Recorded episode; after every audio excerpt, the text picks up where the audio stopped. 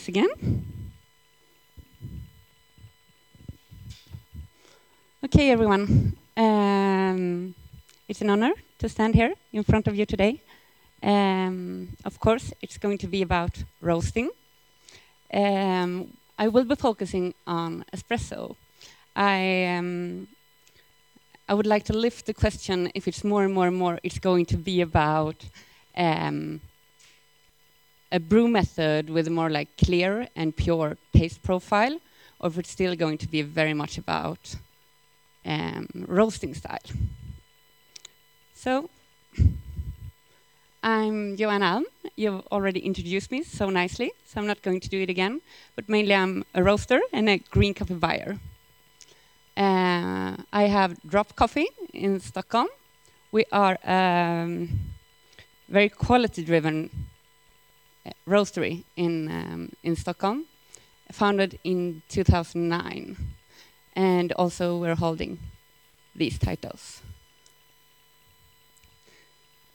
When we started roasting at Drop Coffee, or when I started roasting, I felt that, I mean, we had this, we had this vision and like a really, really beautiful idea about what is actually happening if we don't have any roast notes in the espresso. And somewhere from from there, I think that, I mean, you have this like just as a vision should be. It was like naked and clear in in in your mind, but before you have done a lot of research, it's tricky to actually find the arguments on on what you're doing. So this was yeah almost five five years ago now, and it's been a lot of like trial and errors and uh, yeah so you can see this as my years of, of research, if you like to. Uh, the very first year and yeah, up until like even today, this is like a, a fairly wild vision. It's, um, you know, like more of a dark roast style history that we're coming from. And it's tricky to get support before you get yeah, all the argues. Um, many of the tweets were more, more about, oh, you're too lazy, you don't bother roasting different for filter and for espresso. Um, you're being, you're being so young, you're like teenager, just being foolish. You have this idea, like it's all cloudy and cottons.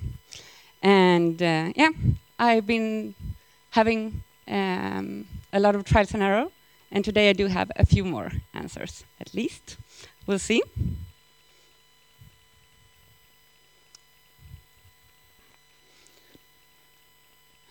Um, yeah, so again, as you can see, what we're doing is that we're letting uh, the brewing method be, be the focus, not the roasting. So we're trying to keep all of the actual flavors from the moment that the cherry is being picked through the processing through a roasting, landing on the cupping table, and will finish up in the brewing vessel, in this case, the espresso. If I do have roasting notes on the cupping table, I'm struggling a lot in not having them in the final cup. And if I would like to present all of this super citric, medium intense uh, acidity in this cup. I find it very hard to do that, or I still haven't managed if I don't have it on the cupping table. So if I would like to present a coffee as it max, its absolute most potential, I still find that I do need to roast it to have all of those characteristics, even if it's going to be uh, a brewing method that still have higher pressure and yeah, all this, you know. So, what expectations do we have on espresso? This, uh, the Kaminsky and um, team has talked a lot about. I was asking just the other day some um, new customers coming to our cafe in Stockholm. It's like, okay, so honestly, what do you like? What do you expect of the espresso? They were just ordering. They were ordering like, yeah, we would like, um, yeah, two espressos and one cappuccinos. and we are still not talking about yeah, I would like, what espresso do you have today? Do you have water from Yirgacheffe? Okay, I would like two of them. Or I would like the water and I would like it brewed as espresso, or I would like it brewed as filter. We are still having the focus. Even when I came here today, out here, it was, would you like an espresso? Yeah, sure. Um, and we're roasters and professional baristas. And like, but what, what's the coffee? What's the actual coffee? Um, so they were answering intense, chocolatey, strong, slightly bitter, balanced, and they were pointing out about how much it was they were expecting in the final cup. Um, when I buy raw coffee, I always get the question like, yeah, but don't you want to bulk up on something for espresso, like something with uh, with uh, more chocolatey, nutty, where you have a better margin that you can just, you know, pump out. Uh, and that's fine. I mean, I do have a, a huge respect for, for, I mean, this can be tasty as well. A chocolatey and nutty coffee can be super tasty. But it will reach a level, say if you're actually buying an old crop coffee and trying to roast that, you can hide some flavors. But it's also as Fabio, as you may know, the Brazilian um, uh, specialty coffee uh, professor, uh, he recently did a research, and he could see that from from one year's old crop, all of the coffees had lost flavors. Some were having defects, but all of them scored lower in, in quality and uh, when tasting it and brewed in, in different kind of ways.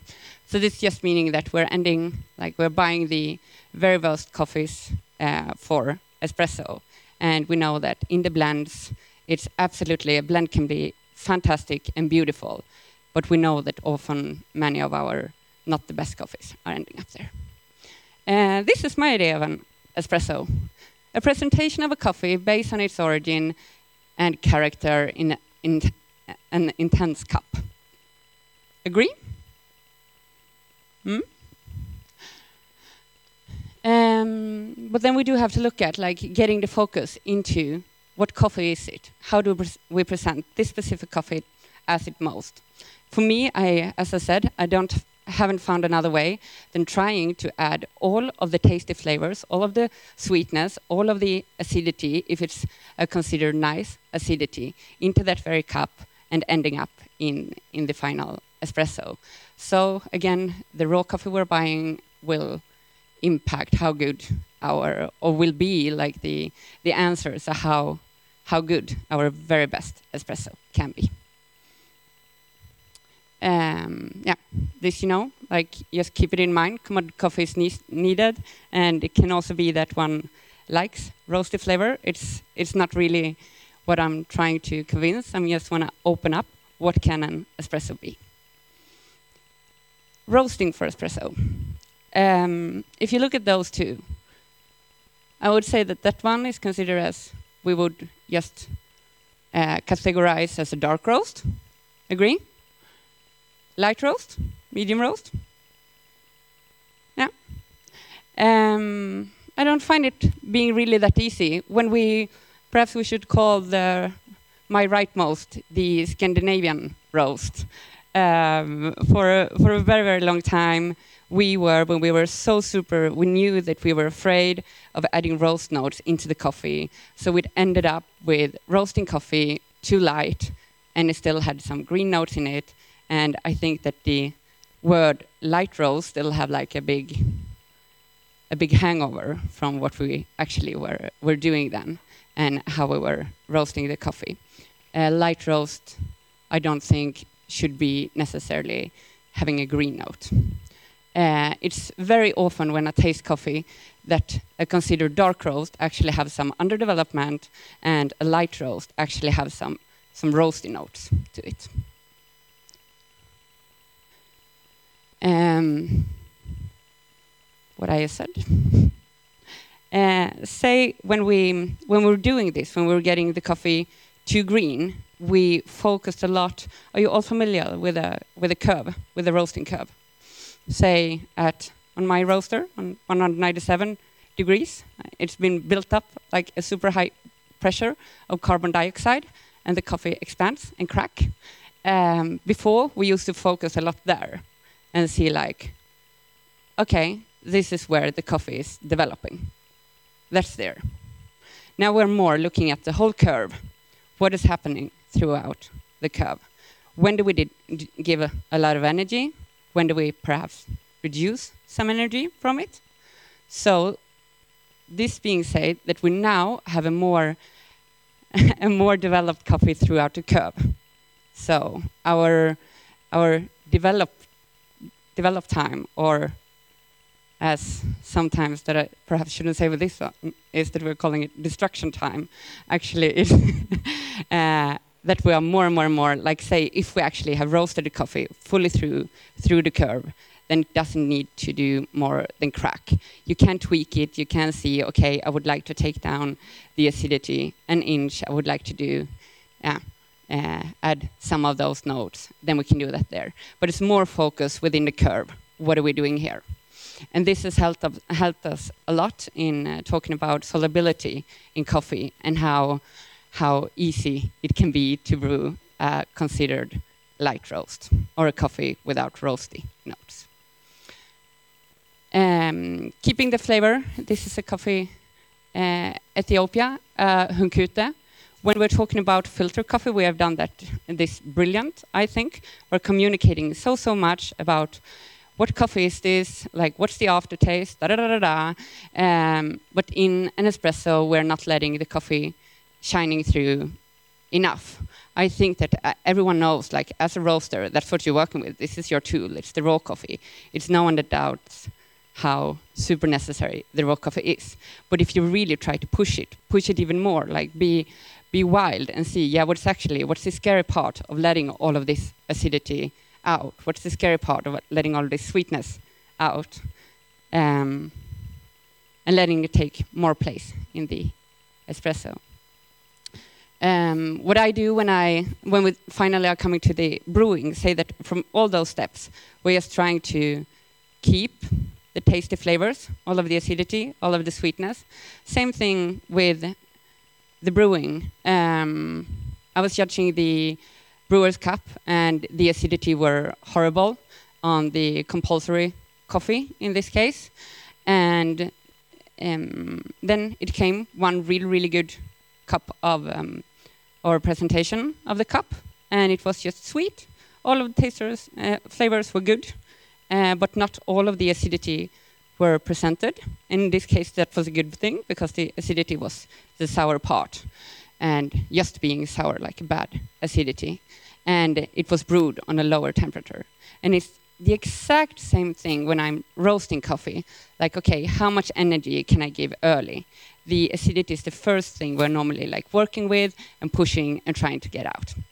Um, our coffees, like when we're brewing it, just like compared to the yeah, the recommendations for a dark roast five years ago and even three years ago, we didn't have much of uh, of uh, sweetness in those cup uh, coffees. The coffee weren't so soluble at all.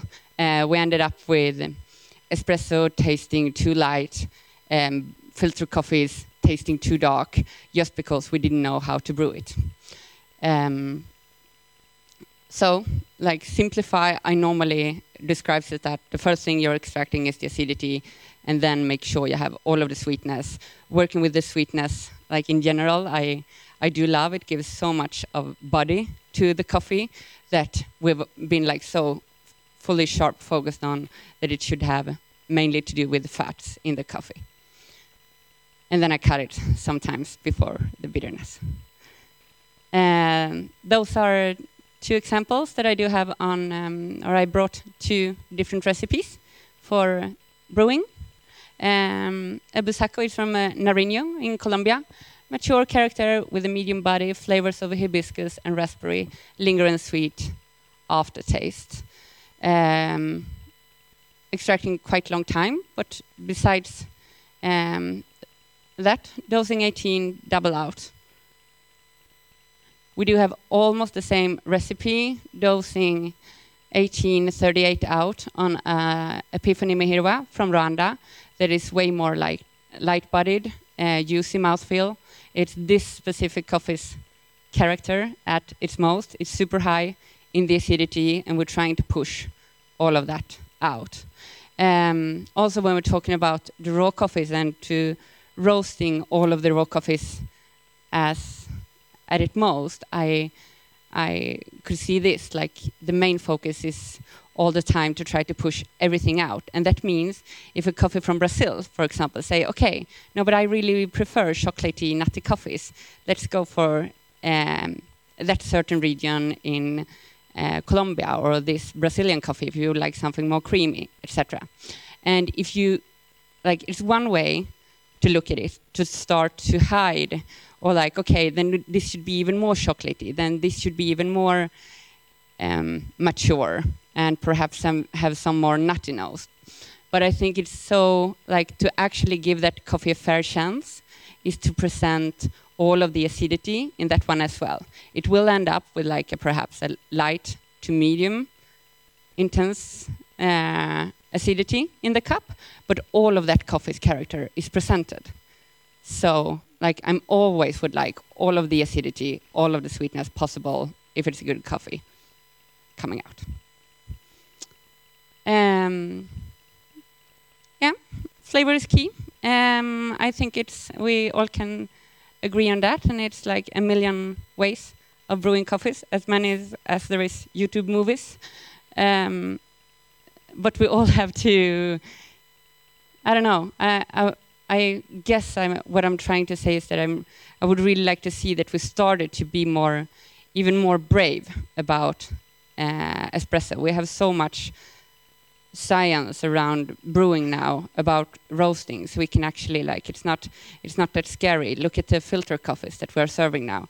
Just like okay, see all of the potential those coffees actually have and uh, push them. Like be brave, let them be totally different. Not about roasting um, a Yirgacheffe that should suit an espresso. Think about okay, this is a Yirgacheffe. When we brew it for espresso, it will be wild. Start to look at the actual coffee and then the brew method. How do we brew this to push all of that further? Okay. That was that was amazing. Questions, yeah. questions. There must be questions. That was great, thank you. I do share your vision. Uh, however, what we struggle with a lot when it comes down to roasting for espresso is our customers, and now I mean both wholesale and retail, not being able to extract the coffee in the way we do, mm. because we use RO, we use EKs, so we live in this kind of bubble.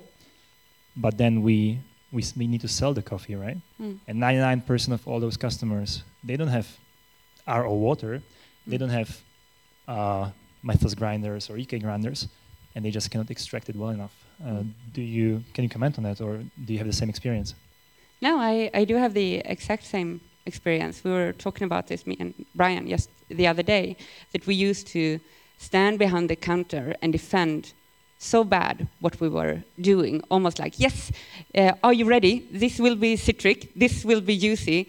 Uh, so it was like almost like we were defending it. Now I'm working with a Michelin restaurant that used to be super scared about specialty coffee, perhaps of the like what how we presented it in the beginning as well. Um, but they are just going out to the table saying, "Here, here's your coffee from this farmer." Like not over-presenting it, not like talking about altitude, nearly not variety of the coffee. They're just presenting it and with a smile saying, please enjoy. And then they're coming back one minute later saying, how was it? With a smile and talking about the character of the coffee. And I think that just this, that we have been defending, defending, defending what we're doing. Like this is so odd, this is so rare, and mainly we've been focusing on the, or me at least, on the acidity in the coffee. But when we start to look at, wow, this coffee is super sweet. Like it's it's super sweet and it's bright and it's clear in the flavor and it's not necessarily bitter in the finish. Like, but more like instead of talking about acidity, more look at sweetness. Like that is more flirty in a way. So does that make sense? Cool. More questions? There must be more questions because I've got billions. I got a ton. Yeah, honestly, they're like nobody else getting a word in later. Hi. Um, you touched on development time. Um, Yeah. I wonder what you think about the language that we use when we're talking about roasting. I, in general, think it's reasonably confusing, um, and everybody has a different interpretation of what certain terms mean. And in particular, I think you know talking about development time is very, very confusing for people because it sort of supposes that the end bit is, is the important part when the whole curve is, is where everything happens. Um, so, do you think we need to start looking at a new language for roasting, or do we need to clarify some of these terms that are used? I think that we just need to clarify the terms. I mean, we are understanding so much more now what is happening. Um, I mean, I'm mainly kidding. I don't have a like problem with the word development time. That's okay. But I think that mm, yeah, perhaps that we're actually using development time so bad. But how much is the actual rate to rise throughout that time, and also when we go into crack, but also what what's the actual end temperature that we're going out on. I've been looking a lot into sweetness in coffee lately, and I can see like a big difference in how how steep we're going towards crack. And so I don't think like we've been like, okay, so what's the development time on this? 130? Oh, you, that's uh, nuts. No, it's not. It can still be a considered uh, light coffee, but it will. I'd also like to add into that one as well that I think the problem with terms like development time and we talk about our drop temperatures and our charge temperatures, it's like having espresso machines that like every single one works completely differently. I work on four roasters and we have four completely different beasts that react in a different way. So when I talk about development time on one of the machines, uh, it will be a completely different meaning on the other machine that's right next door to it. Um, so this is a lot of the problem with the language is that we don't have the same crossovers that we do, for instance, with espresso machines. That you know we're working with the same beasts that do things slightly differently. Um, yeah, there was a question down there. Um, hey, I enjoyed the uh, presentation very much. How do you? Uh, what is your dream menu in a cafe? And maybe you can tell me about what you do now. But how could our menus change? Because uh, I think you know, as as coffees become more brave, I can imagine that in some you really don't want to put you know just a little bit of milk because it not might not you know be harmonious harmonious balance. Uh, also uh, when are we going to finally figure out how to serve a lot of coffees well especially espresso right? Because a lot of shops will have uh, you know four filters and then one or two espressos because we're scared we can't dial it in or keep it. Do you have any comments on this thing? How to serve these brave coffees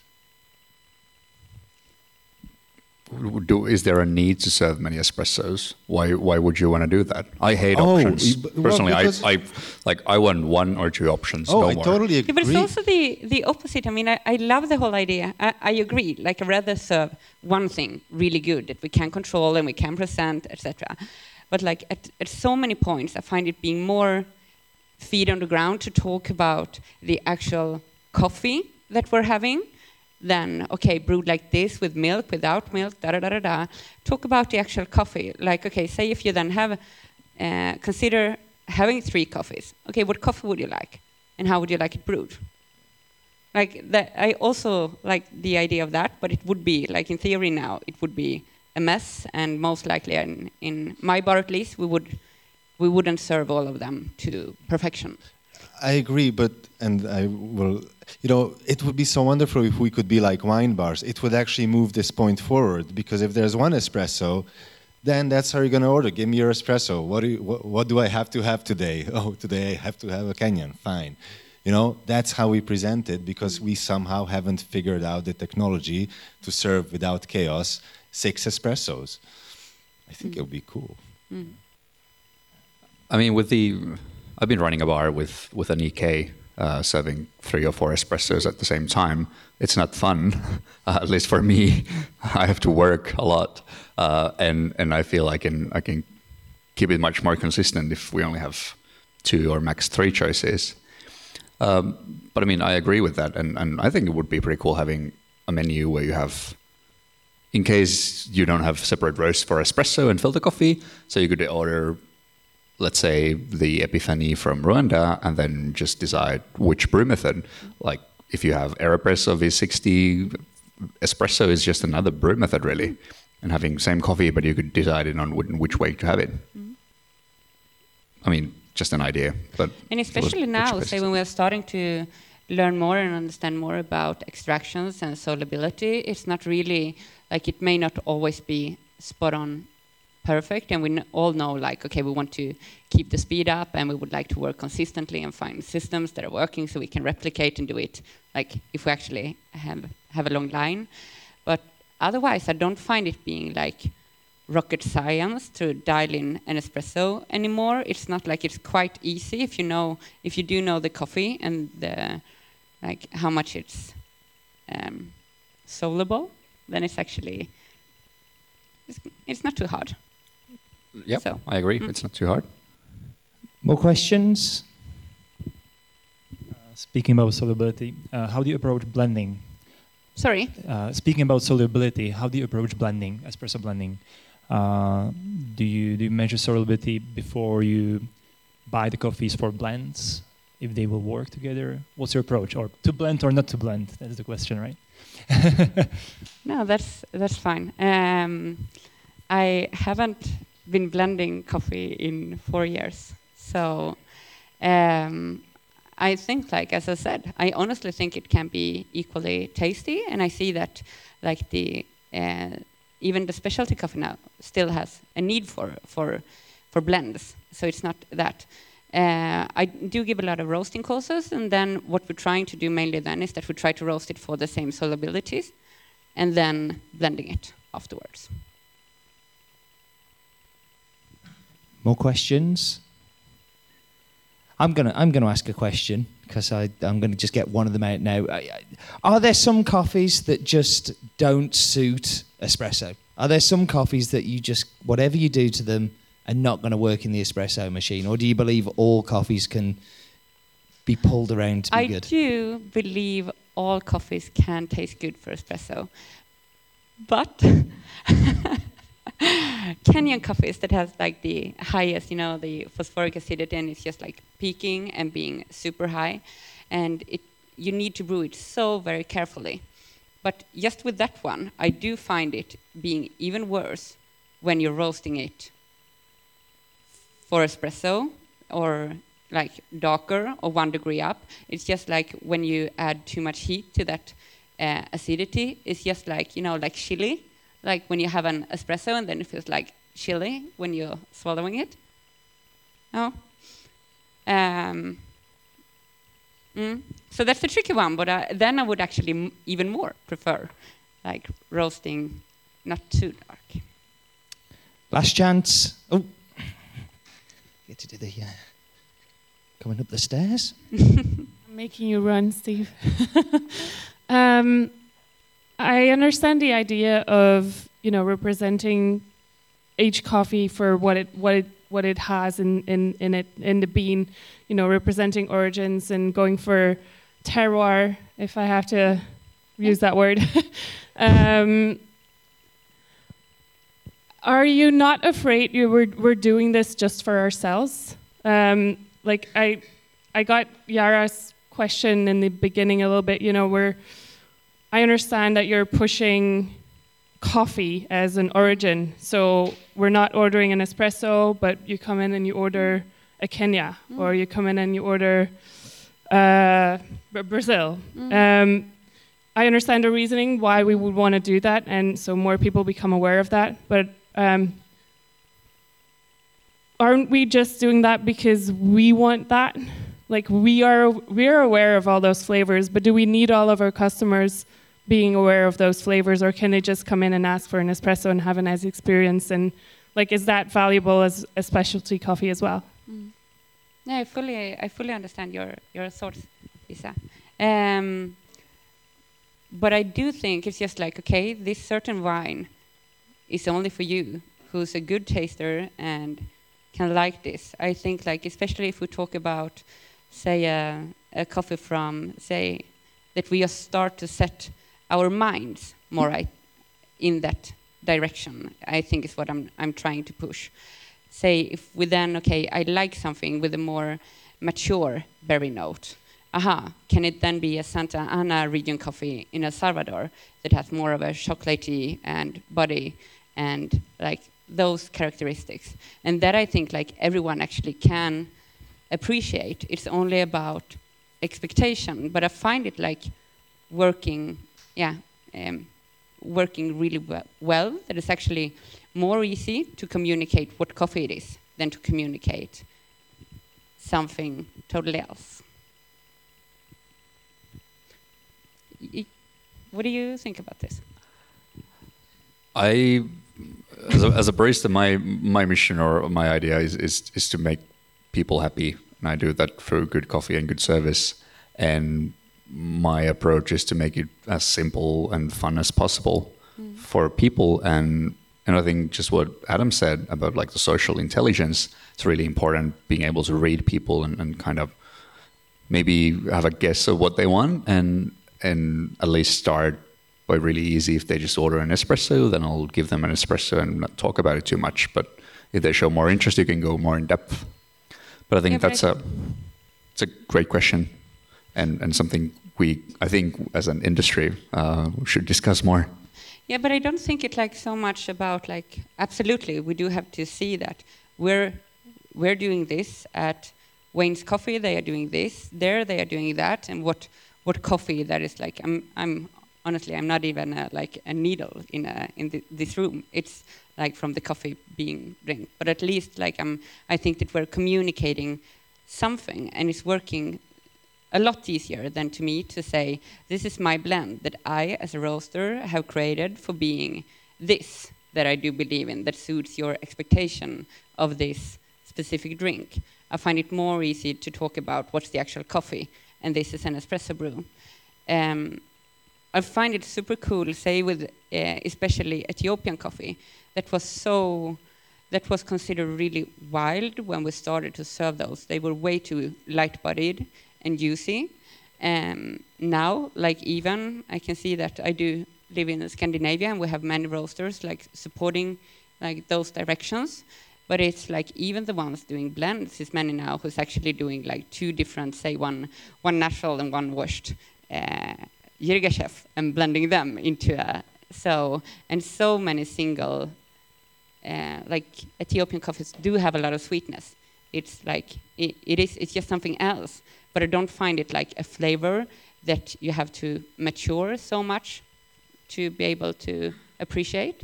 I think it's more easy to appreciate than something heavy. I think the thing is the person that just wants that espresso as well, he's going to enjoy something that's delicious. Like, and that it's up to us to make sure that it tastes good for the person that just wants the espresso, as well as the person that wants the history lesson on the coffee and know the farmer's dog's name. Um, it's really important that we look after both with delicious coffee. Mm. Another question. I'm not really sure whether I understood everything or understood understand your philosophy, but in a way, um, you know, you can have two approaches. You can please the customer, or you can please yourself. So it's kind of the whole or, whole world in between, you know. And you can do both. Try to do both, which is probably impossible, you know. Some kind of. But so you're basically, you know, I mean, I, I'm not sure whether I understand, but when you think of a Picasso or whatever, Picasso never painted because of the customers but still buy people are crazy of his paintings. Other people buy for the for the What mass, and they sell yeah. well. They do also well. So uh, probably you're trying to. I'm not sure that you care about customer. I'm not sure really, or or you're just to earn money. trying to, to or you're trying to to express yourself, and you're sure there are people who will follow you. But uh, the story of origin and uh, of course it's a fantastic story and it's a, and it's a place where I, th- I feel you more like an artist playing with a coffee or somebody painting only with the blue color and the other ones use the whole palette of color because you don't blend Mm. why not blending you know that's a question it's a philosophy blending could be something very interesting it's everything can have a defend but I, I feel like for me it's more like an artistic approach where you are really trying to understand the product how much do you care about the customer? Perhaps that's my question. How much is it important for you to understand the subject, and how much do you want to please a customer? I do think that, say, you know how hard we're all working, and we're here like at this very moment in the coffee scene and the coffee business, and like, okay, what do I believe in? What are my vows? What is it I do? Like, would like to try to to push and and but also it's of course a lot about like taking care of my own passion and uh, uh, absolutely so that I would find it being boring not presenting th the coffee if I had an idea that I could do it do it uh, differently but I don't think it needs to be like super I don't know but I, I may be naive but I don't find it I mean we, sto we stopped blending um, yeah, four years ago. And like I, I remember I talked to a farmer in Panama and just like, yeah, you know, we were blended your, your coffee and together with this. And he was just like, you did what? So like this is his product that we are really like trying to push everything out of and present as absolute like he's been putting so much effort into this product. And we are buying that product for that. And then what is happening then? Then we're starting to create a new product of that, like using it as a nice ingre ingredient if you want to, but it's not like presenting that at in a way. It will still be some kind of filter go through with my roast philosophy compared to yours, compared to so. I think I'd, I'd like to compare it to what Adam was talking about Yeah. when we were talking about the sugar in the shop. And ultimately, the customer will decide if they really want sugar in their coffee, they'll go to a different shop. And the fact that that shop decided not to do sugar means that you know they may lose customers. I you know I turn away customers every day. It makes me really sad because I'd like their money. But you have to have that mindset of this is my vision, this is my goal, and and I think it's it's a it's it's it's a very difficult decision to make when you're trying to grow a business and you're trying to build the business to say no these are our principles and this is what I do. But it sounds like that's very much what you're doing. But say like the SAE protocol, if we're talking about, you were talking about the competition earlier before I came, and like that is something that is trying to be as objective pos- as possible, and try to really narrow down what is it we're tasting here. It used to be like crema, how thick is the crema? No, but you know all this, like how much that like each year the competition is pushed further and further and further. Now you can actually talk about the acidity doesn't have to be low medium. It can be whatever, but it, it depends on how, how well it's presented. Um, and most people competing like are using single coffees. And I think like that, like more like, okay, is it so that, I mean, I can absolutely appreciate a blend, seriously.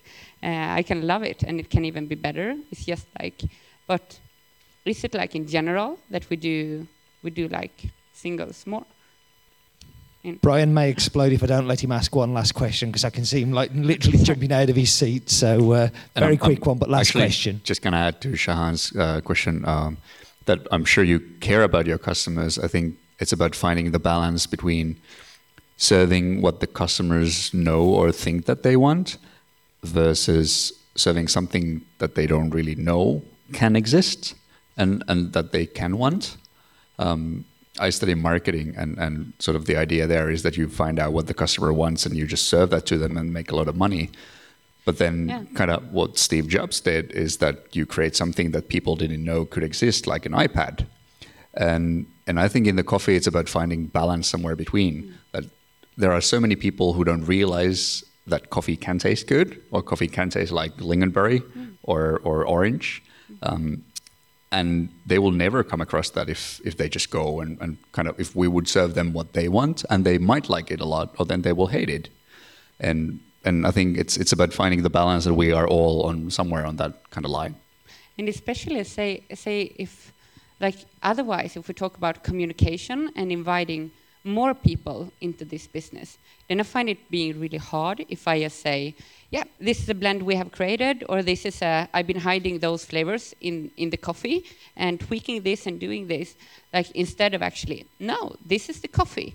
Now you get to learn that coffee from Honduras, from being yeah whatever how much they prefer to to know about the coffee, they can like just like Adam was talking about, the more you get a relation to something, you learn something, and you can actually, like, otherwise we would all be drinking like, you know, blended, blended whiskeys and blended, you know, everything. But we actually like reflect uh, over what are we drinking, what is going on here.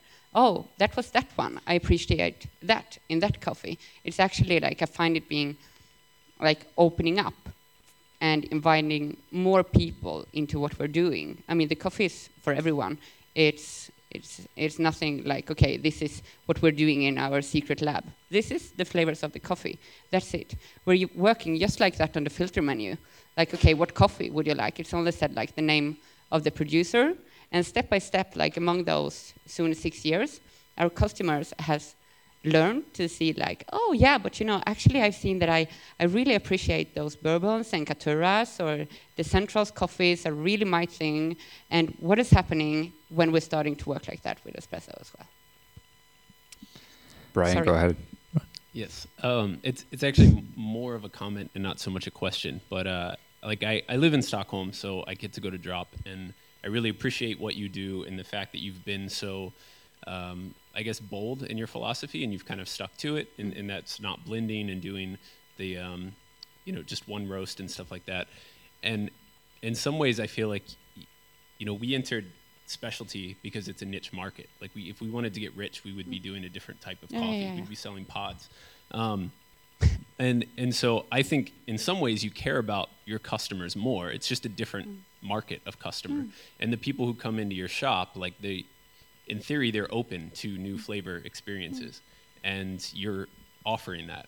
Mm. Like it's it's this weird thing I feel like in specialty where we've started looking at each other and if everyone's not doing the same thing, we get insecure. Mm-hmm. And so you start, the people who aren't doing the same thing as you, you start to question it, um, or you start to question yourself.